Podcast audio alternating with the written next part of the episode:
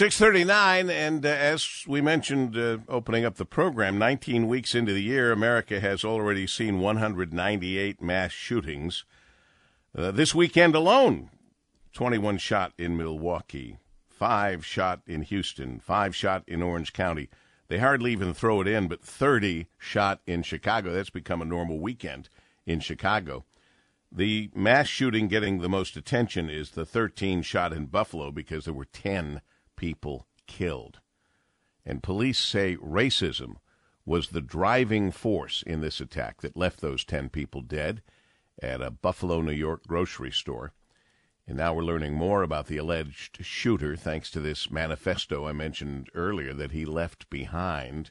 Our WJR senior news analyst Chris Renwick is here. And Chris, my only request, and I request very little, is that you don't use this guy's name because I don't think his name bears repeating.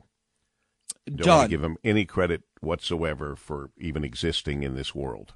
You got it, Paul. Uh, it it all happened Saturday afternoon, roughly around two thirty. That's when police say the alleged shooter, an eighteen year old from Conklin, New York, which is about a three and a half hour drive from Buffalo, opened fire on a Tops grocery store in a predominantly black neighborhood, killing ten people and injuring an additional three.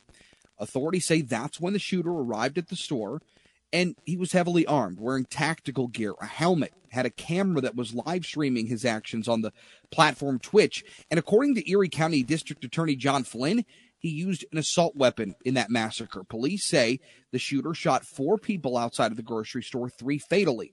Then he went inside, exchanged fire with an armed security guard who authorities say was a retired Buffalo police officer. That security guard died of his injuries. The suspect then opened fire on eight more people in the store, killing six of them. Erie County Sheriff John Garcia called the incident pure evil and said the shooting was a straight up racially motivated hate crime from somebody outside of the community. Now, during a press conference on Saturday following the shooting, police say they had evidence to believe that the shooting was racially motivated, pointing to a roughly 180 page manifesto that the shooter had wrote and posted which included a plan for the attack before the shooting. Now, in that same document, the shooter allegedly wrote that he identifies as a white supremacist, stating he fears white people are in the process of being replaced by people of other races. Now, 11 of the victims in the attack were black, two of them were white.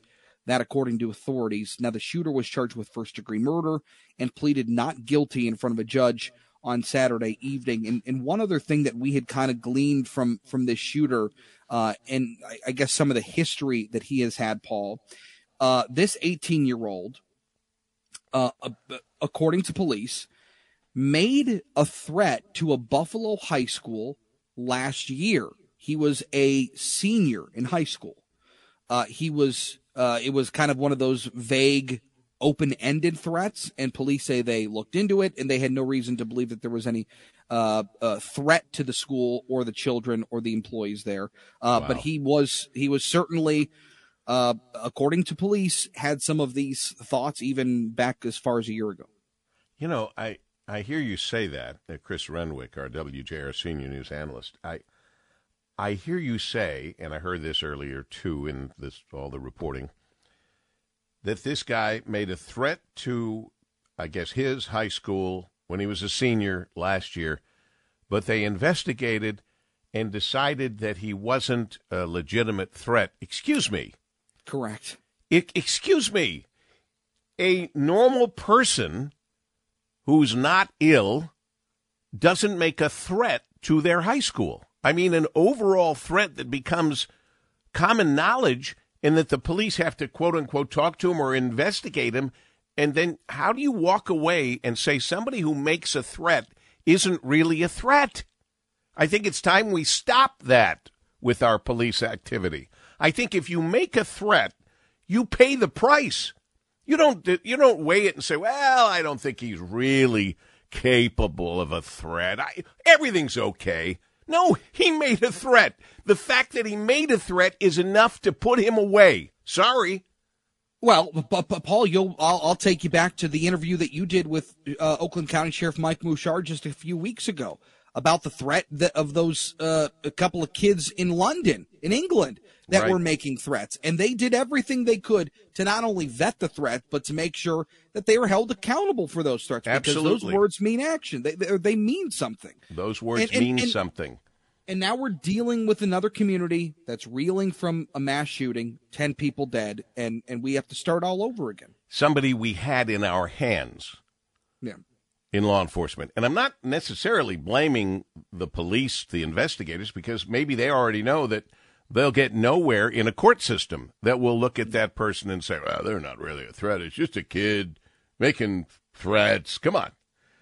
But a manifesto of 180 pages on on social media, whatever social media platform, and that nobody pays attention or reacts to basically a guy who announces he's going to do what he's going to do.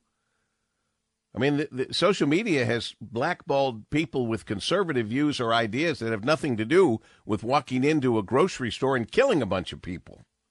How is it they missed this? Unbelievable. Chris, thanks. I appreciate it. You got it, Paulie. See you later. Chris Renwick, 645 WJR.